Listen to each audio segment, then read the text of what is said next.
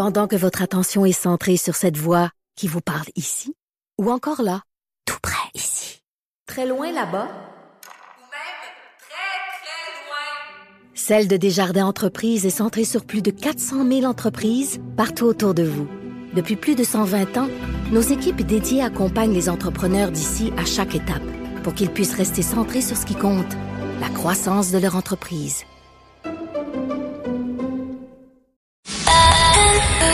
C'est 23.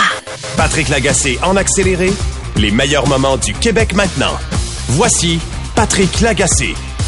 Annie Papa Georgiou est au bout du fil. Elle est directeur général du Conseil québécois sur le tabac et la santé. Madame Papa Georgiou, bonjour. Bonjour. Euh, Est-ce que vous avez un message d'espoir à donner à M. Gilles? Ah, mais je pense qu'il il a déjà pris un mini engagement en disant laissez-moi passer l'hiver. Moi, je dis que c'est déjà un bon succès. Bravo, MC. C'est gentil. Puis, euh, je pense qu'il faut réfléchir. Jamais que tu oublies et t'oublies et que tu réfléchisses à ça. Chaque cigarette que tu ne gagnes pas, c'est une petite minute de santé que tu t'ajoutes. Donc, euh, c'est, si ça dure 15 minutes, le moment où tu décides d'arrêter, c'est déjà un gain. Ouais, mais c'est une petite Et minute de bonheur que je perds, c'est ça, c'est ça mon problème. Moi, je suis certaine que si tu savais le manque que tu vas faire auprès de tes proches de ces cinq minutes-là, parce que c'est peut-être le moment de ta meilleure joke quand t'es pas avec eux. Ah, ça, c'est un bon argument. Tu vois?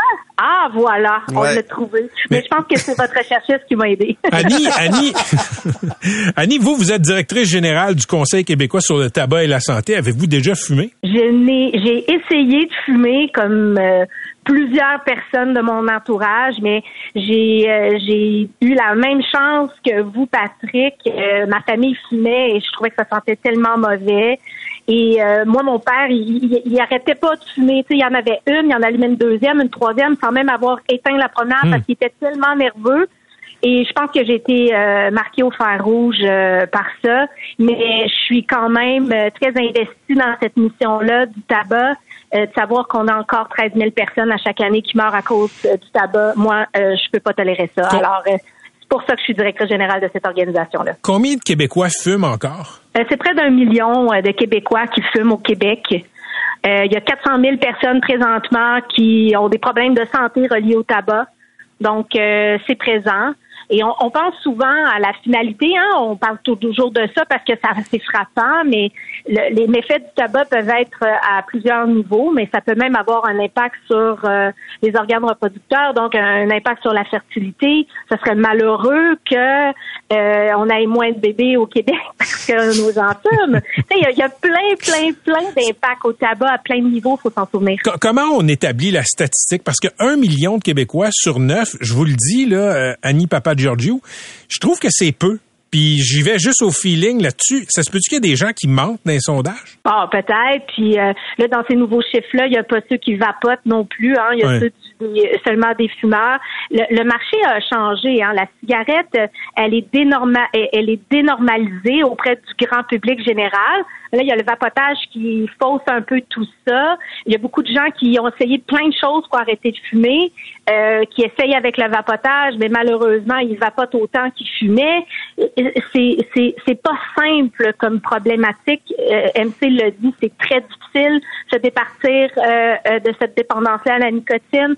C'est psychologique, c'est social, c'est ça, ça, c'est dans le sang, hein, c'est à travers toutes nos pores de peau. Donc, euh, ça prend beaucoup de bienveillance envers soi-même, puis des gens autour de nous aussi, et utiliser les services qui sont à la disposition. Merci beaucoup d'avoir été avec nous, euh, Madame Papa Georgiou. Et on salue tous les Québécois à l'écoute là, qui tentent d'arrêter de fumer cette semaine Oui. ou d'autres semaines. Merci. Il n'est jamais trop tard pour arrêter de fumer, puis j'arrête.qc.ca si on veut de l'information. Patrick Lagacé en accéléré, les meilleurs moments du Québec maintenant. Voici Patrick Lagacé. Ben, la crise à l'hôpital Maisonneuve-Rosemont continue de faire grand bruit. On le sait, les infirmières là-bas sont tannées de faire du temps supplémentaire obligatoire, ce qu'on appelle du TSO. Euh, elles ont euh, fait une sortie publique là, pour réclamer le départ notamment d'une gestionnaire, la femme euh, qui euh, gère les urgences à Maisonneuve-Rosemont.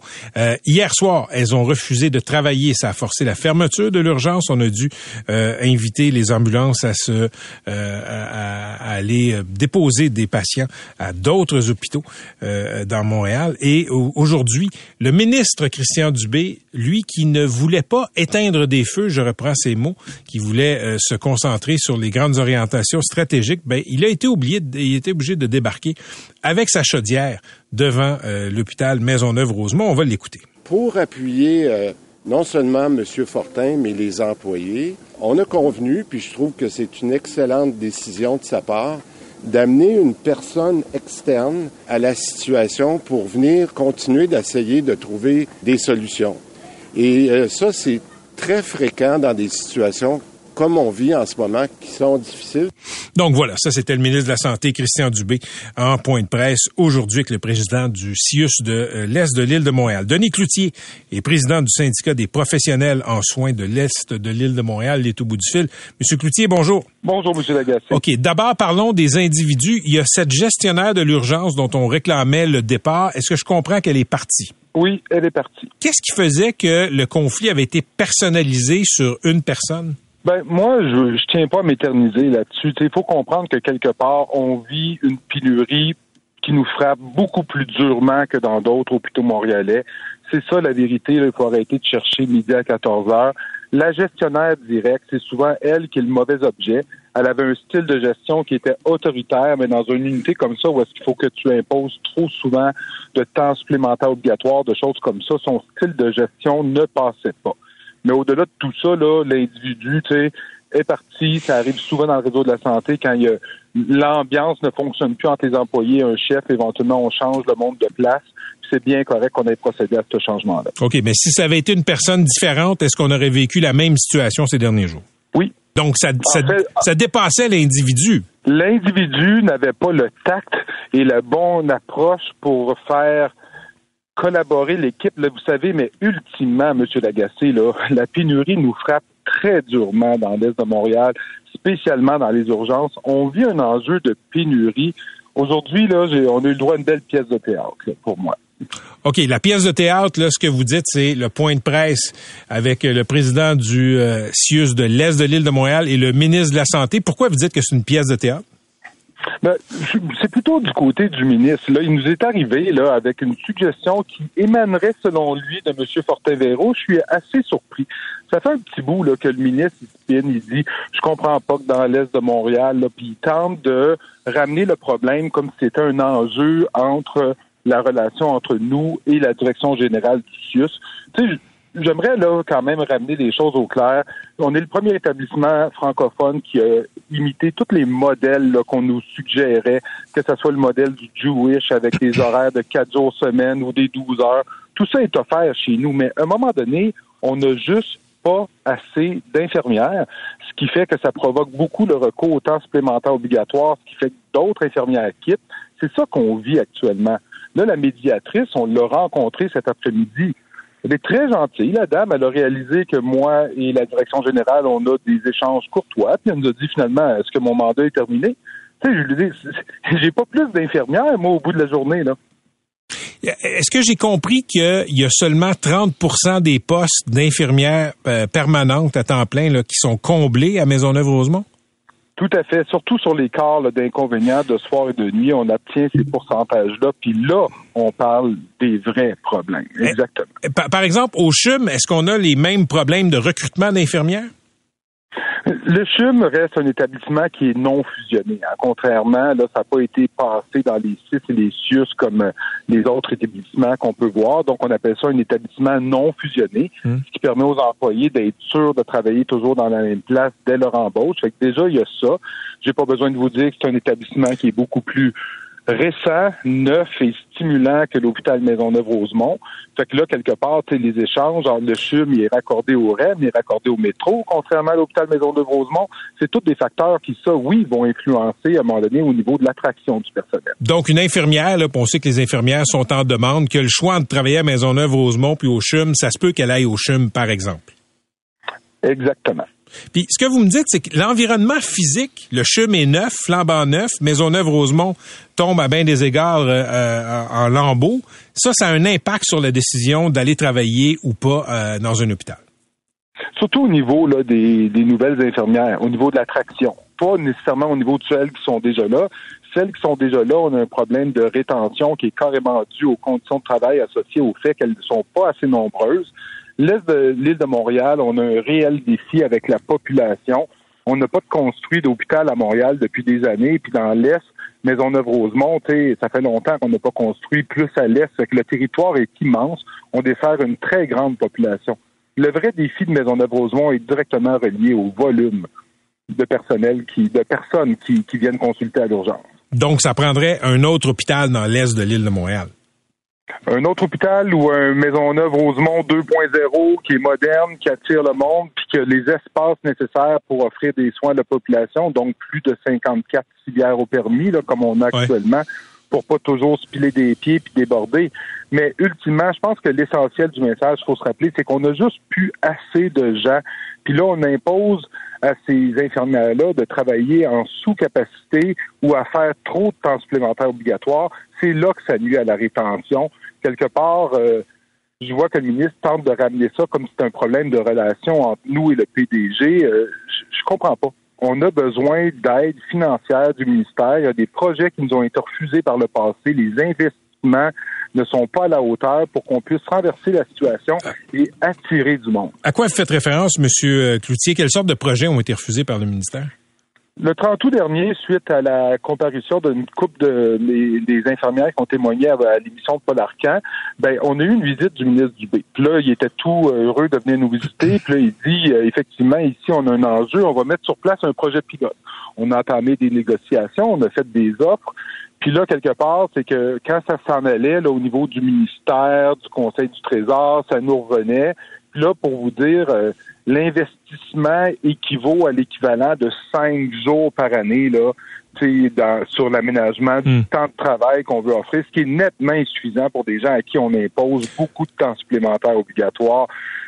J'ai pas de problème de relationnel avec la direction du CIUS de l'Est. Il manque clairement quelqu'un autour de la table, puis c'est quelqu'un du ministère, quelqu'un qui va nous donner le pouvoir de renverser la situation. Parce que là, actuellement, je veux bien qu'on travaille sur des situations à moyen et long terme, mais moi, j'ai une crainte à tous les jours qui se retrouvent en bris de service, qu'on en demande trop à ces infirmières-là. Il faut se rappeler qu'une professionnelle en soins, qui vous avez raison de parler du temps supplémentaire obligatoire, mais à l'inverse, elles veulent être assez nombreuses aussi pour offrir des soins de qualité à la population. Puis c'est ça aussi qui nuit à la rétention dans l'est de l'île de Montréal. Présentement, est-ce que c'est dangereux d'aller euh, à, l'urgence de Maisonneuve-Rosemont quand on est un patient? Il y a des infirmières qui l'ont nommé.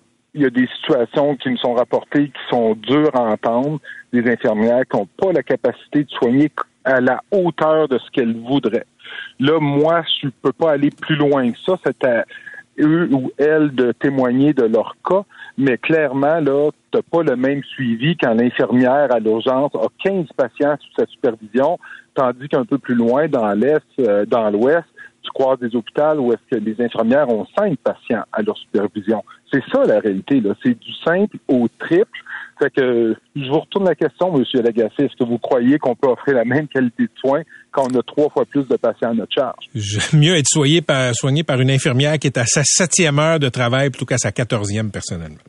Tout à fait, également. Euh, maintenant, maintenant que la gestionnaire de l'urgence à Maisonneuve-Rosemont, euh, M. Cloutier, est parti, est-ce que ça veut dire que la menace de démissionner des infirmières vient de tomber? Écoutez, dans l'immédiat, la, menace de démission en bloc n'est effectivement plus active parce que, comme je vous dis, euh, il y avait un problème au niveau de, l'approche de cette gestionnaire-là. C'est bien, il faut quelqu'un de très bon communicateur pour gérer un hôpital, puis surtout un service qui est autant en crise que les urgences. L'approche autoritaire est vraiment plus à sa place. Mais clairement, il va falloir d'autres solutions également. Merci d'avoir été avec nous, M. Cloutier. Merci beaucoup, M. Lagacé. Denis Cloutier est président du syndicat des professionnels en soins de l'Est de l'île de Montréal. Vincent Marissal est le député du coin, critique en santé pour euh, euh, Québec solidaire. Salut, euh, Vincent Marissal. Oui, bonjour Patrick.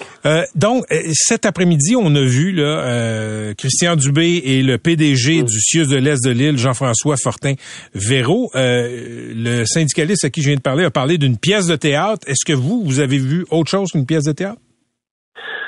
Ben, j'ai surtout vu euh, M. Dubé qui a été obligé de marcher sur sa peinture. Je ne sais pas si on est dans le domaine théâtral ici, mais la semaine dernière, il nous disait ça m'intéresse pas trop. Moi, l'intendance euh, d'aller éteindre des feux dans les urgences, euh, c'est pas ma job.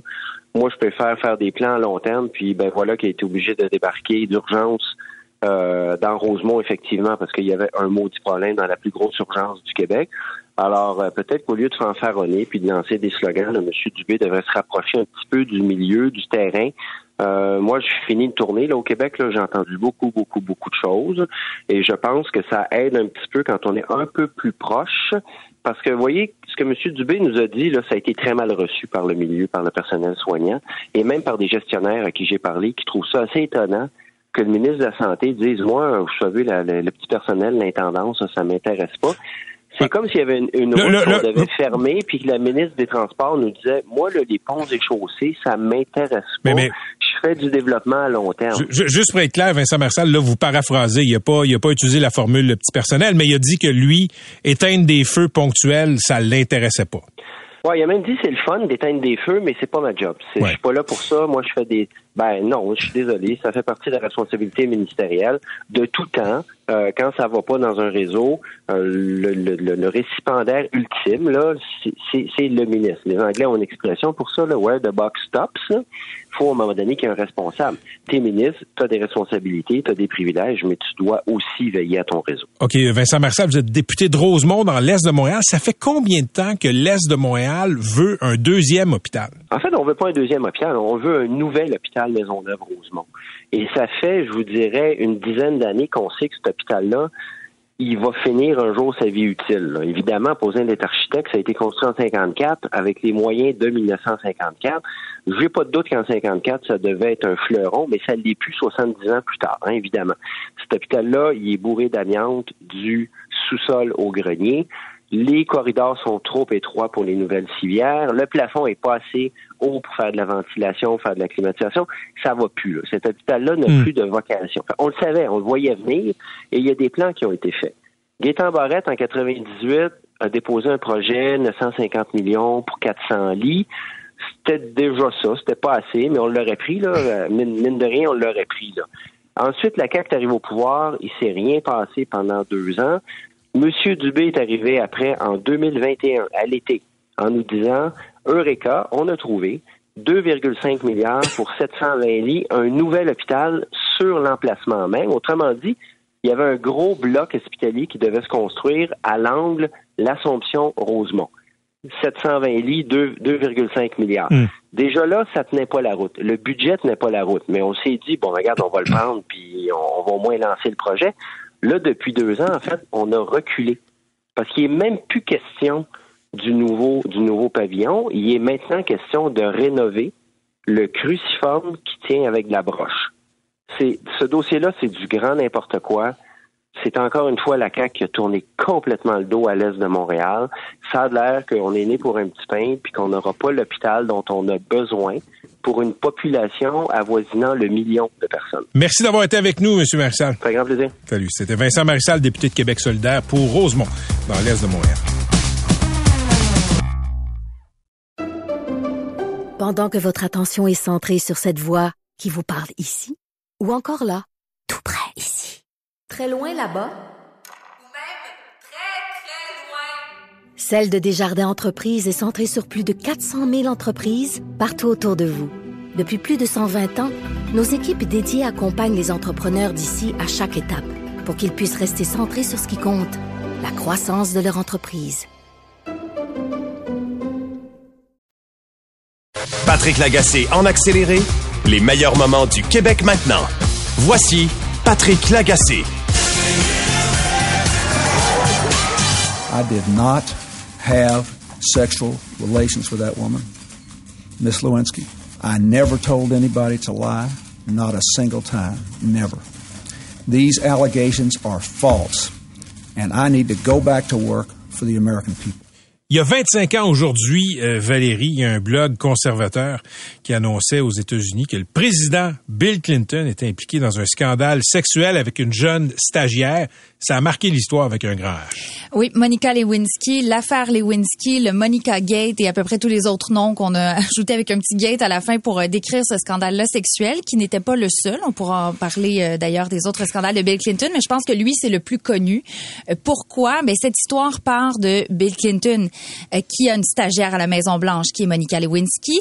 Elle se confie à une amie sur, disons, sa relation avec le président, une Une- collègue. Une, amie entre guillemets. Oui, c'est ça. Je, je- je dois me reprendre une collègue. Une collègue de travail qui euh, finalement n'écoute pas ses confidences. euh, dit- elle n'a pas écouté le fait qu'elle ne voulait pas en parler. Au contraire, elle était à une- voir une autre personne qui a dit d'enregistrer ces Oui, conversations. c'est Linda Tripp, je pense. Oui, exactement. Qui a enregistré Monica Lewinsky puis qui a utilisé ça après. ah ben oui. Euh, c'est- c'est- À son insu. Mais, le, mais Lewinsky, faut le dire, c'était une jeune stagiaire. Elle avait quoi, 22, 22 ans? ans. 22 elle avait ans. 22 ans et euh, croche sur le président américain qui, lui, laisse pas passer l'occasion. Se fait faire des douceurs au bureau ovale. Ça sort. Et je me rappelle, quand c'est sorti, c'était euh, l'histoire de la robe Gap bleue. Oui, la fameuse avec, robe bleue. Avec du matériel biologique. C'est ça, qu'elle n'avait pas lavé justement au conseil de son ami entre guillemets, qui lui avait dit garde toutes Ouais. les preuves qu'il y a une relation entre les deux pour faire le lien entre l'ADN de ce qu'il y a sur la robe. Bon, je vous épargne les détails et l'ADN de Monsieur Clinton. Et donc, on- elle a gardé ça. Elle a gardé les cadeaux aussi qu'il lui a offerts. Donc, elle- il y avait quand même un, un dossier, mais elle a refusé. Même quand on l'a confrontée avec cette histoire-là de dire est-ce que tu as eu des relations avec le président Clinton? Au début, elle a dit non, j'ai pas eu de relation avec lui. Et finalement, elle n'a pas eu le choix, était un petit peu dans le coin avec les, les, les enregistrements là. Ben non, écoute, il y avait les enregistrements, oui, mais tu sais, il y avait un contexte aussi Ben, où- politique. politique. Il y avait des enquêtes déjà sur Bill Clinton pour des histoires Oui. en Arkansas qui n'étaient pas de nature sexuelle. Et euh, moi, j'ai- écouté une série d'entrevues avec Madame Lewinsky il y a quelques années. Elle expliquait comment elle a été tassée, tu le dis, tassée dans un coin. Écoute, les policiers l'ont menacée. Ils ont dit, tu vas passer les 25 prochaines années en prison si tu collabores pas. Euh, elle était effrayée. Elle a fini par parler. Elle a trouvé que c'était une matière, c'était quelque chose de privé. Elle voulait pas en parler. Et elle a eu peur. Elle a fini par parler. Il y a eu des conséquences politiques importantes pour Clinton. Ben, eh ben oui, puis, pour elle aussi, elle, a mis sur Twitter aujourd'hui que ça faisait justement 25 ans, cette journée des survivants. La journée a dit où le FBI est débarqué chez moi. C'est justement ce que tu fais référence au fait que les policiers là, lui ont mis énormément de pression. Elle, sa vie allait changer avec cet événement-là. T'es quand même stagiaire à la Maison-Blanche. Après ça, au Pentagone, peut-être qu'elle aurait eu, on s'entend, une carrière très différente et une vie très différente parce qu'à l'époque, la faute était sur qui? Sur Monica Lewinsky. Euh, les, les victimes là-dedans, c'est Monica Lewinsky puis Larry Clinton qui a eu les conséquences de ça, qui était la femme de Bill Clinton. Bill Clinton, oui, des conséquences politiques, mais on s'entend que lui, c'était pas si grave que ça ce qu'il avait fait. Et dans l'extrait qu'on a entendu tantôt, il dit j'ai jamais eu de relation sexuelle. Tout part de là, toute la, la suite des choses, parce qu'on a découvert qu'il avait menti avec les enregistrements, avec la déclaration de Lewinsky, qui a participé quand même à- avec une garantie d'immunité à une enquête de Ken Starr, qui est un nom quand même connu aux États-Unis euh, d'un procureur spécial qui avant qui a été déjà sur les Clinton avant pour d'autres scandales. Et là, elle a l'immunité. Donc lui, il est, il est tassé dans un coin. Les gens lui disent ben tu t'es parjuré, t'as menti, euh, t'as fait peut-être l'obstruction à la justice en voulant mentir, faire de la pression sur les autres. Donc il s'est repris devant un grand jury. Il a dit la justification suivante. Oui, ben là, je savais pas trop la définition de relation sexuelle parce que moi, je ne lui ai pas touché. C'est elle qui a fait quelque chose. Donc, finalement, je n'ai pas menti. Ça, c'était sa ligne de Je, défense. je me souviens là, que quand il avait été interrogé, là, il était rendu. D'abord, la définition de sexe, il était pas. euh, Ouais. Il la contestait. Il dé- il- je me souviens même, Valérie, qu'il avait, M. Clinton, contesté, il chipotait sur la définition du mot is. This is. Le- même ça, là, il, il se battait là-dessus. C'est le même politicien qui, quand il était en campagne électorale pour être élu président, rappelle-toi, euh, il avait été inquiété par une histoire qui disait qu'il avait fumé du pot. C'était très grave dans sa jeunesse. Puis il avait dit, bon, écoutez, ouais, j'ai fumé du pot, mais j'ai pas inhalé. Voilà. C'est une très, écoute, c'est, on est dans la même genre de justification euh, d'une autre façon. Mais, mais on s'entend-tu sur une affaire? Oui. Je- T'as d'autres points là, sur ces scandales sexuels? Bill Clinton, 52 ans à l'époque, qui, euh, qui a des relations sexuelles avec la stagiaire de 22, c'est c'est pas c'est pas un exemple de jugement, disons. C'est la relation de pouvoir. Tu es le président des États-Unis, tu es la, la personne la plus puissante peut-être sur la planète et tu t'intéresses, tu fais de l'œil à la petite stagiaire qui te voit comme à peu près Dieu. Euh, il y a- donc lui avait cette relation de pouvoir et c'est pas le seul président. Là. Je, je pense qu'on pourrait écrire un livre sur à peu près tous les, les présidents des États-Unis les relations qu'ils ont eues, euh, disons, qui n'étaient pas toujours correctes. Kennedy euh, en étant le, le premier nom qui, qui me vient en tête, mais il y en a eu d'autres, très certainement. Certains qu'on on- peut-être c'est même jamais venu au grand jour, mais quand même. Mais avec lui, il y avait déjà cette réputation-là. C'est pas quelque chose qui était surprenant, mais qui essayait de cacher toujours ces, ces, ces filles-là qui venaient dans le bureau aval ou ailleurs. Et je, je- je me souviens que dans cette saga-là, il y avait beaucoup d'hypocrisie parce que ceux qui traquaient Clinton Oui. chez les républicains, qui voulaient le faire tomber, qui trouvaient ça bien épouvantable, la relation extra-conjugale, il y en a qui fricotaient aussi qui avaient des maîtresses. Mais écoute, Newt Gingrich, qui lui était le leader chez les républicains, qui lui finalement a dû avouer qu'il y avait une relation extra président de la Chambre. Oui, président de la Chambre, c'est ça. Qu'il y avait une relation extra-conjugale avec quelqu'un sur euh, qui travaillait avec lui, une collègue de travail. Donc il trompait sa femme. Il y en a d'autres qui avaient des enfants avec leur maîtresse parmi les gens qui l'accusaient. On dirait que là, ça, ça a enlevé un petit peu de crédibilité à ces, ces personnes-là. C'est sûr qu'ils revenaient toujours avec la ligne d'attaque. Ben t'es le président des États-Unis, tu peux pas mentir. C'est pas l'acte qui est dangereux, c'est le fait que tu as menti, que tu t'es parjuré. Euh, là, on essaie de toucher l'opinion publique. Il y a beaucoup de gens, bon, plus les démocrates, c'était peut-être moins. euh, Il y en a qui disaient c'est peut-être pas si grave. euh, Il, sa femme reste à côté de lui. Il y en a qui, par moment, Mais- ils ont essayé de pardonner là. Mais les Valérie, gestes. même, chez, je- je- chez les électeurs démocrates, il y en a qui n'ont pas trouvé Ah, ça non. comique. Mais il y a même des démocrates qui ont pas trouvé ça Oui. comique et qui voulaient qu'il y ait quand même une procédure de destitution. Il y en a qui étaient derrière ça. Après ça, on s'est rangé du côté du président au Sénat lors du, du procès. Et tu dit, euh, Kennedy, président de euh, 60 à 63, lui avait euh, 61 à 63, il avait euh, des relations extra-conjugales. C'était connu, c'était Mhm. su, mais c'était pas dit, puis c'était pas publié. Clinton, c'est le premier dont on a publié les, les aventures extra-conjugales. non? Et c'est le début d'Internet. C'est le début aussi de ces nouvelles-là. Donc, euh, c'était une espèce, le, le Drudge Report que- qui est sorti, c'est un blog. Alors, on, les, journalistes avaient reçu ça. Et la nouvelle, c'était pas tant Clinton, c'était même de dire que Newsweek, un autre média quand même conservateur aux États-Unis, avait refusé de publier l'enquête d'un de ses journalistes qui disait c'est l'enquête de ma vie. Lui, avait il l'avait. Et là, on sait pas. Je, je, je- je t'avoue que je n'ai pas la raison pourquoi on l'a étouffé. Sûrement Ouais, des ouais. pressions de la Maison Blanche. Mais à la dernière seconde, Newsweek a dit non, on ne publie pas. Sûrement qu'on peut s'imaginer que le Oui, journaliste oui. frustré s'est dit ben tiens il y a quelqu'un qui va vouloir le publier en quelque part. Mais c'est juste le, ça on est le 17 janvier puis si je me trompe pas c'est le 21 janvier que le Washington Post reprend l'histoire parce qu'on n'est pas à l'ère d'internet et quand même de Twitter. Là on est internet mais pas version d'aujourd'hui où ça va Oui. tellement vite. Donc on voulait vérifier les faits vérifier s'il y avait bel et bien cette Monica Lewinsky qu'il y avait bel et bien des enregistrements et que le président pouvait être accusé de quelque chose comme ça. Donc mais c'est particulier parce que là il y a tellement tu l'as dit joué sur les mots. Alors toute cette histoire là et et il y avait une vendetta des républicains derrière ça qui était claire. Et, et Bill Clinton donne des, des conférences euh, euh, qui coûtent très très cher. Oui. Euh, il a il a une aura de, de elder statement, là, de grand homme d'État. Monica Lewinsky a traîné cet albatros-là autour de son cou toute sa vie. Oui. Je me rappelle, un moment donné, on a fait un montage des blagues des animateurs de fin de soirée. Elle a été traînée dans la boue, traitée comme une, trai- traitée là, comme une petite garce, Oui. comme si c'était uniquement de sa faute à elle. La, la méchante qui a séduit le président des États-Unis, qui a fait de la, de la peine à Madame Clinton, mais que lui, finalement, il était pas, il avait pas une grande responsabilité. Puis elle, la dépression, harcèlement.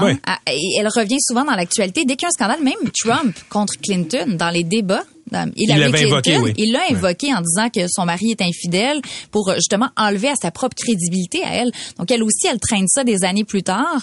Euh, et Bill Clinton, ben lui, il est encore, moi je l'ai vu en conférence. là. je t'avoue qu'il n'est plus, euh, il n'a plus l'aura d'avant. Il l'a perdu, hein? Non, euh, non, ce n'est plus là. Merci Valérie. Merci. On se retrouve euh, plus Merci tard. pour, le, pour la mise à jour. Oui, c'est ça. Laurent a disparu. Ouais. Le cigare asséché. Côté, co- non, mais côté charisme, il a été devancé, je pense, par euh, Obama. Oui, Euh, voilà. Vous écoutez Patrick Lagacé en accéléré. Jean Boulet est ministre du Travail. Il est au bout du fil. Monsieur Boulet, bonjour. Oui, bonjour, Monsieur Lagacé, comment allez-vous? Très bien, vous aussi, euh, j'espère. Parlons de salaire minimum. Vous avez fait une annonce aujourd'hui. Donc, euh, le salaire minimum actuellement au Québec est de 14,25 Ça va passer à combien et quand? À 15,25 le 1er mai 2023. Donc, c'est une augmentation, puis j'étais quand même, euh, c'est jamais parfait, hein, mais il faut trouver un bon équilibre, mais c'est euh, l'augmentation la plus importante depuis le début depuis, de l'histoire du salaire minimum. Il y a beaucoup de voix, Monsieur le ministre, là, qui s'élèvent depuis plusieurs mois pour que le salaire minimum soit haussé, au moins jusqu'à 18 dollars de l'heure. des syndicats, des regroupements de travailleurs. Euh, est-ce que la marque des 18 dollars de l'heure, ça a fait partie des scénarios que vous avez étudiés? Ben, on analyse plusieurs scénarios et la réponse c'est oui, on analyse 18 dollars mais quand on, regarde les conséquences potentielles, faut, faut, faut considérer que les PME au Québec, euh, ils ont été confrontés aussi à l'inflation. Ils ont des fardeaux financiers importants à supporter. Puis ça aurait pu, 18 dollars, c'est certain que ça aurait des conséquences négatives. Ça provoquerait potentiellement des mises à pied, des licenciements, puis peut-être du décrochage scolaire. C'est pour ça que je dis, faut y aller de manière progressive en, ayant en tête d'augmenter le pouvoir d'achat des salariés à plus faible revenu, mais aussi respecter la compétitivité des PME, euh, particulièrement au Québec. Là. Monsieur Boulay, euh, prenez-nous par la main, là, expliquez aux auditeurs, amenez-nous dans le ventre de la bête. Quand vous êtes là et que vous faites les calculs, vous, vous prenez toutes les variables en considération. Euh, qu'est-ce qui fait qu'on arrive à 15,25 plutôt que, je sais pas moi, 15,75 ou 16,25? c'est une excellente question. D'abord, il faut dire que quatre critères qu'on utilise de façon plus importante. Le pouvoir d'achat, faut l'augmenter, faut aider, soutenir, supporter les personnes à plus faible revenu. Deuxièmement, faut s'assurer que les entreprises aient la capacité de payer puis que ça protège euh, leur compétitivité. Trois, le niveau d'emploi. On le sait, on vit une pénurie de main-d'œuvre, il y a énormément de postes vacants, ça met de la pression sur les entreprises. Puis le quatrième, c'est un peu euh, l'incitation au travail. Dans un contexte de pénurie de main-d'œuvre, il faut que le salaire minimum ait un certain effet d'incitation à travailler. Évidemment, euh, il y a un ratio qui est aussi objectif.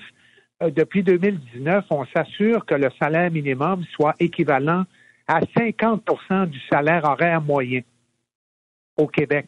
Donc, ça fait en sorte que le salaire minimum monte à peu près de manière compatible avec euh, la conjoncture économique puis l'augmentation moyenne des salaires de l'ensemble des, euh, des, salariés québécois. Fait qu'il faut lutter, faut, on tient compte de l'ensemble de ces facteurs-là. C'est pas purement mathématique je le répète, c'est souvent une décision qui fait pas l'unanimité, mais je pense qu'on est dans la bonne direction, puis c'est une augmentation qui est quand même considérable. Quelqu'un qui travaille 35 heures par semaine, à 15,25 dollars, ce qui va être le nouveau salaire minimum, ça donne, là, grosso modo, le 533 dollars brut. Monsieur Boulay, pensez-vous qu'on peut vivre en travaillant à temps plein au salaire minimum? Honnêtement, c'est certainement pas facile puis euh, j'en côtoie, mais euh, euh, ce que j'annonçais aussi cet après-midi, que ce passage-là de 14 et 25 à 15 et 25, hmm. ça allait bénéficier à 298 900 salariés, dont 164 100 femmes. Donc, il faut réaliser qu'il y a quand même ça diminue là, année après année le nombre de personnes qui reçoivent le salaire minimum, mais c'est encore bénéfique. il y a des secteurs plus précaires, là, les magasins, les hôtels, les restaurants, euh, dans le commerce de détail de façon plus générale, il y en a beaucoup de salariés euh, qui sont payés au taux minimum. C'est pas facile de, de, de joindre les deux bouts. Quand tu es seul, faut aussi que tu considères, parce que la chaire de fiscalité et finances publiques de l'Université de Sherbrooke euh, avait fait des calculs l'année dernière à 14 et 25, on avait le revenu disponible le plus important au Canada pour une personne monoparentale ou un couple avec deux enfants et un seul revenu. Il faut tenir compte aussi que le salaire minimum, c'est une mesure complémentaire. Le bouclier anti-inflation, là, sans revenir dans tous les détails, aidait les personnes qui avaient de la misère à joindre les deux bouts. Je sais que c'est pas facile, mais il faut le voir comme un complément. Mais parce qu'il y a beaucoup de gens, beaucoup d'activistes des milieux sociaux, beaucoup de syndicats aussi, beaucoup de, de, groupes qui représentent euh, des, des, des, personnes pauvres qui disent, écoutez, quand on travaille à temps plein, euh, on devrait pouvoir vivre décemment parce qu'on vit à temps plein. Ah, vous serez d'accord avec moi, 15 et 25, euh, ça prend un job à temps partiel en plus si on veut arriver. Oui, là- là-dessus, vous avez raison. Puis, de, de l'autre côté, les associations patronales sont souvent inconfortables. Là. Puis, la Fédération canadienne de l'entreprise indépendante, qui regroupe les PME au Québec, nous dit bon, euh, les entreprises sont étouffées. Là, il y a un fardeau financier, les taux d'intérêt. Puis, euh, euh, je veux pas non plus que des salariés à plus faible revenu perdent leur emploi. Mais c'est pas facile, puis il faut tenir compte de l'ensemble des mesures concrètes qu'on a annoncées euh, depuis un certain nombre de mois. On est sensible à cette réalité-là, puis c'est vrai que seul euh, un revenu disponible, tu beau invoquer qu'on a un bon euh, filet de sécurité sociale, c'est pas facile, puis je suis vraiment préoccupé par ça. Merci d'avoir été avec nous, M. Boulay. M. Lagacé, merci. À bientôt. À la prochaine. C'était Jean Boulay, ministre du Travail, qui nous parlait de la hausse de 1 du salaire minimum. Ça va passer à 15,25 dès le 1er mai. Vous voulez plus de balado C23? Rendez-vous dans la section balado du 985fm.ca ou dans l'application Cogeco Média. Tous nos balados sont aussi disponibles sur Apple et Spotify. Pendant que votre attention est centrée sur vos urgences du matin, vos réunions d'affaires du midi, votre retour à la maison ou votre emploi du soir, celle de Desjardins Entreprises est centrée sur plus de 400 000 entreprises à toute heure du jour. Grâce à notre connaissance des secteurs d'activité et à notre accompagnement spécialisé, nous aidons les entrepreneurs à relever chaque défi pour qu'ils puissent rester centrés sur ce qui compte, le développement de leur entreprise.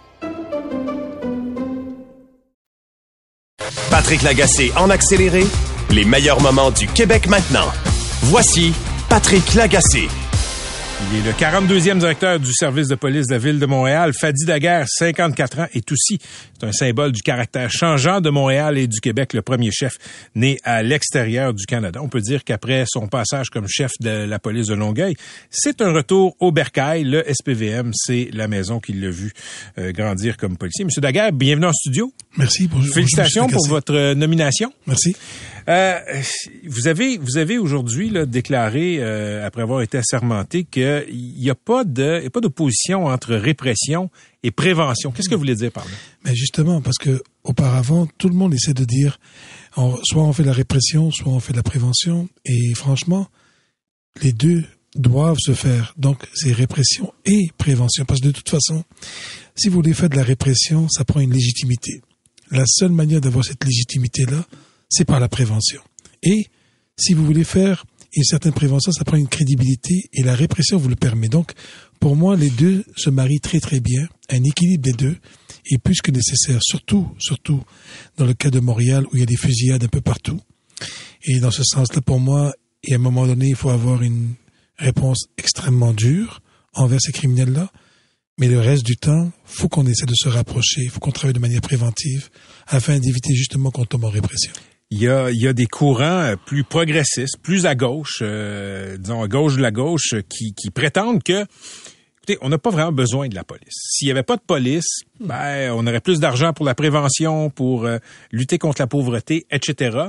Qu'est-ce que vous répondez à ces gens-là?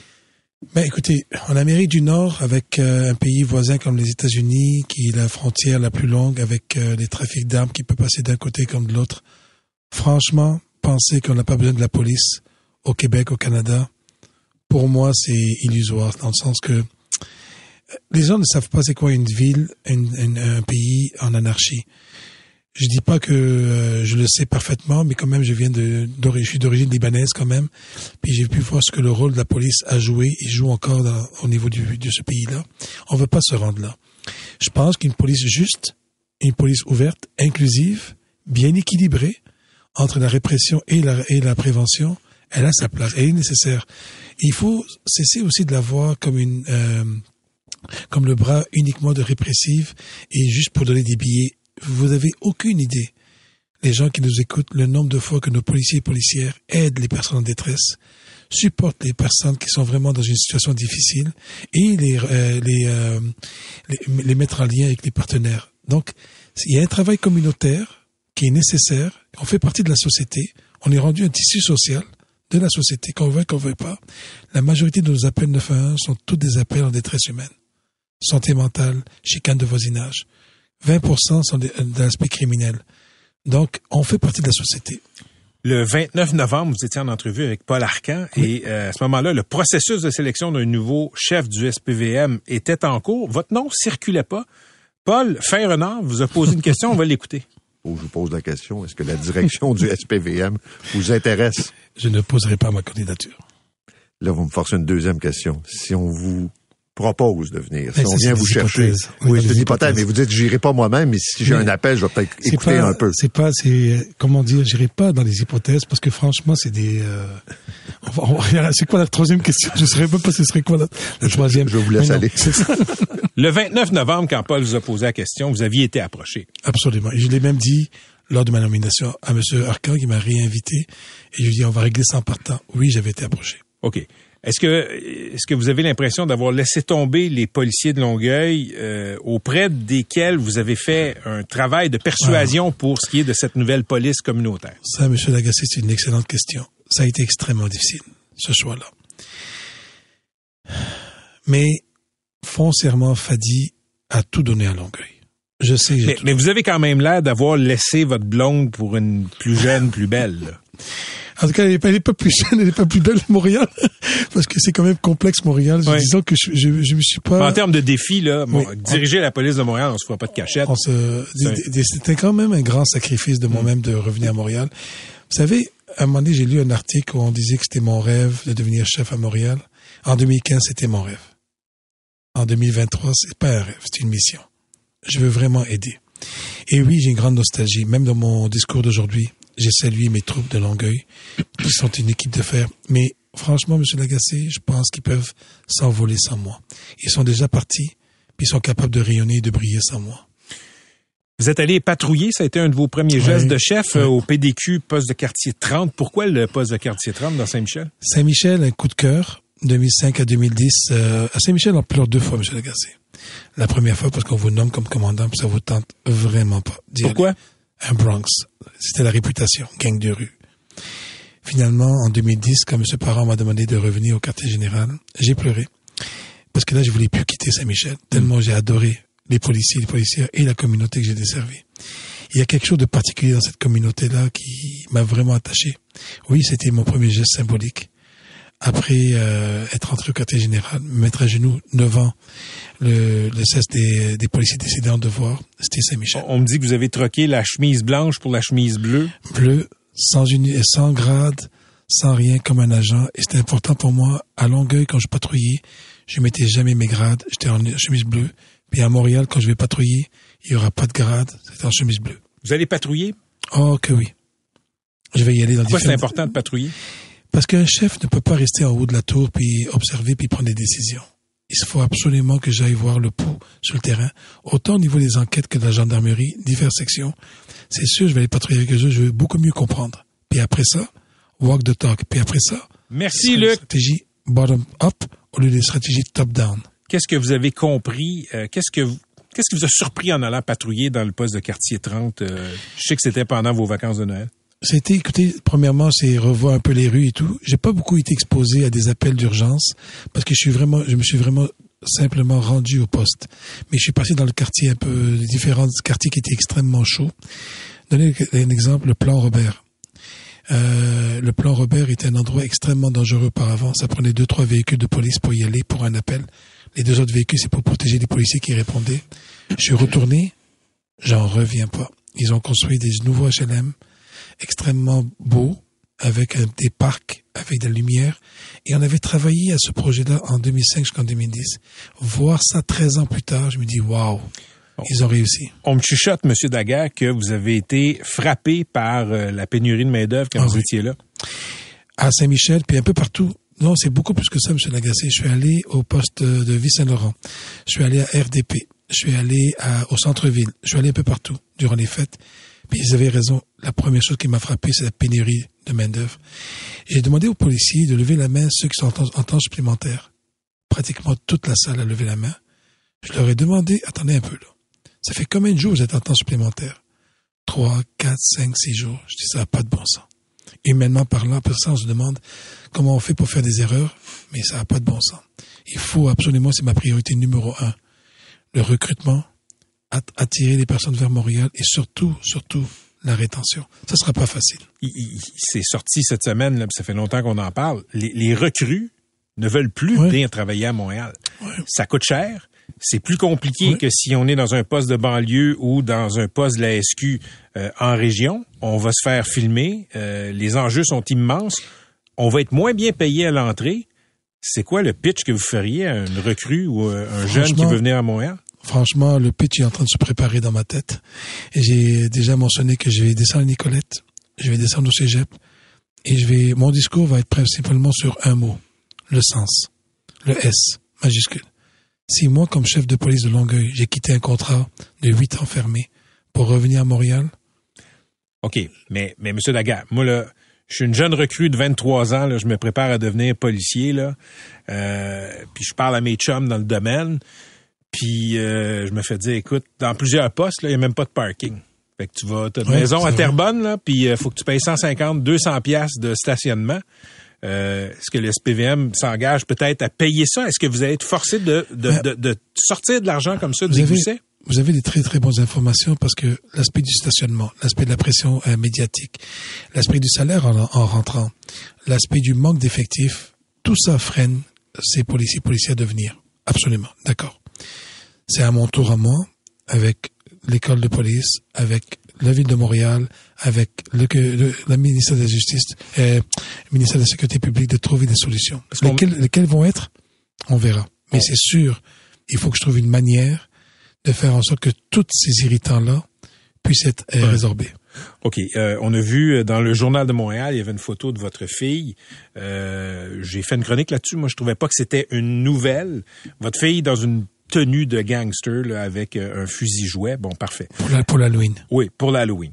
Euh, la photo est sortie. Une couple de questions là-dessus. Euh, moi, ce que des policiers m'ont signalé, leur étonnement, euh, c'est que ça n'a été pas dépisté. Ça n'a pas été dépisté dans une enquête de sécurité. Moi, on me dit que quand on veut devenir commandant au SPVM, c'est une enquête de réputation de sécurité, non seulement sur l'individu, mais sur tous les gens dans son entourage. Est-ce qu'il y a eu une enquête de sécurité sur votre famille? Trop tard. Oui, il y en a eu une, trop tard. Et sur il, y a, vous? il y a eu un manque. Et En sur ce moment, vous? en partant. Moi, on me dit qu'il est venu tard sur vous. Sur moi? Ouais. Oh non. A- a- Après votre embauche? Euh, non. Non? Moi, en tout cas, je peux, Ok. on pourrait vérifier doublement, mais elle est venue tard pour mes enfants. Quand j'ai vu la photo, euh, je me suis demandé comment ça a coulé. Y a-t-il quelqu'un qui vous en veut? Y a-t-il quelqu'un qui veut vous nuire? En tout cas, Monsieur Lagacé, je peux vous dire, ça fait six ans que je suis directeur. Cette photo est sortie le 31 octobre, inspirée d'un film. Je veux pas banaliser du tout l'aspect de la photo, c'est pas ça. Mais c'est fascinant quand même que deux, trois semaines avant mon- ma cérémonie, ces sortent. Et Ben, pourtant, et c'est le 31 octobre, et j'étais à Longueuil, j'étais directeur. Mais ce que vous dites, là, c'est qu'il y a quelqu'un qui avait intérêt à le faire sortir. Je vais laisser, je vais laisser les, les personnes euh, conclure là-dessus. Mais moi, par contre, ce que je peux vous dire, c'est ne touchez pas aux enfants des personnes publiques. Vous savez, vous avez aucune idée c'est quoi les impacts. Ma fille, je l'adore. Ma fille, je suis fier d'elle. Ma fille, je suis plein d'amour pour elle. Elle fait des erreurs, elle en a fait une. J'en ai fait combien d'erreurs dans ma vie? On s'entend sur une chose. Si je n'étais pas le chef de police à devenir à Montréal, pas sûr que la photo aurait apparu. Il y a, il y a un monsieur dans votre entourage. euh, c'est une nouvelle de Pascal Robida là, qui nous apprenait que Cyril Sardet, qui est un prof à HEC, vous suit pas à pas. Je pense qu'il vous conseille, je pense qu'il vous observe aussi pour des raisons euh, de pédagogie à HEC. Euh, mais il y a des gens qui se posent des questions, euh, à savoir pourquoi est-ce qu'il vous suit comme ça? Que- C'est quoi sa fonction? Euh, Cyril Sardet, ça fait 12 années que je le connais. Et ça fait 12 années que c'est quelqu'un qui m'amène un regard externe. Un gars critique. Qui me remet en question. Qui fait en sorte de me dire, il me dit pas quoi faire, pas du tout. Puis il me conseille à peine. Il me donne à peine son opinion. C'est plutôt de, pourquoi tu fais ça? Pourquoi tu penses ainsi? Et franchement, dans un domaine policier aussi paramilitaire, aussi fermé, avoir quelqu'un de ce niveau-là en train de vous challenger, ce n'est que bénéfique. Donnez-moi un exemple de comment il vous challenge. Ben, écoutez, parfois, je peux voir euh, un sondage qui peut être euh, donné au niveau de la mobilisation. Je peux le trouver négatif parce qu'exemple, les policiers et les policières sur le terrain ont peu confiance en la direction. Et le même sondage donne un, sondage euh, donne un pourcentage très très très élevé que les policiers sont encore mobilisés, intéressés par le travail, adorent leur équipe, adorent leur leur travail au quotidien dans le quartier où est-ce qu'ils travaillent. Il m'a dit, Fadi, tu vois pas le côté positif quand même? Ces gens-là sont encore mobilisés. Ils adorent leur travail. Toi, tu te regardes juste le fait qu'ils n'ont pas confiance en la direction. Puis là, je le regarde, je dis, c'est vrai, j'ai focusé là-dessus. J'aurais pu focuser facilement sur l'aspect du, les policiers, là, sont heureux au travail où ils sont, mais on peut confiance en la direction. Ben, c'est là-dessus que je vais travailler seulement. OK. Je sais que vous avez une grosse journée. Fadi Daguerre, là, euh, dernière question. Maintenant, vous êtes le chef assermenté de la police de Montréal. Qu'est-ce qui va, qu'est-ce qui vous empêche de dormir? Euh, vous savez, j'ai lu votre article sur le, les, les années les plus difficiles s'en viennent pour M. Daguerre, les plus exigeantes, et vous avez raison. Mais c'est pas le travail. Le travail, franchement, euh, j'adore mon travail, j'adore même quand il est difficile. Mais quand ça touche la vie privée, je vous avoue, M. Lagacé, celle-là, je la trouve pas mal basse. Mais d'un point de vue de sécurité, qu'est-ce qui vous empêche de dormir? Comme chef de, OK, des au niveau, au niveau de mon travail. Oui, oui, oui. Ah, alors, excusez-moi, alors je, pas de souci. je recommence. Pas clair. ben, écoutez, deux choses qui me font extrêmement peur, c'est les fusillades qui se passent présentement à Montréal, perdre un policier ou perdre un citoyen. On va espérer que ça ne se passera pas dans votre mandat ni euh, après votre mandat. Fadi Daguerre, merci d'avoir été avec nous. Euh, c'est un gros mandat. Bonne chance. Merci. Merci. C'était Fadi Daguerre, le nouveau chef de la police de Montréal.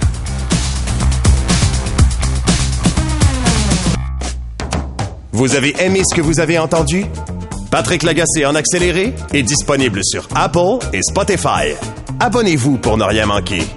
C23, c'est l'extension naturelle de votre station préférée. Sous forme de balado à écouter en tout temps, où que vous soyez, C23, c'est du contenu créé pour vous. C23, c'est toute l'opinion, l'actualité, le divertissement et l'émotion de votre station préférée. C'est 23. Pendant que votre attention est centrée sur vos urgences du matin, vos réunions d'affaires du midi, votre retour à la maison ou votre emploi du soir, celle de Desjardins Entreprises est centrée sur plus de 400 000 entreprises à toute heure du jour. Grâce à notre connaissance des secteurs d'activité et à notre accompagnement spécialisé, nous aidons les entrepreneurs à relever chaque défi pour qu'ils puissent rester centrés sur ce qui compte, le développement de leur entreprise.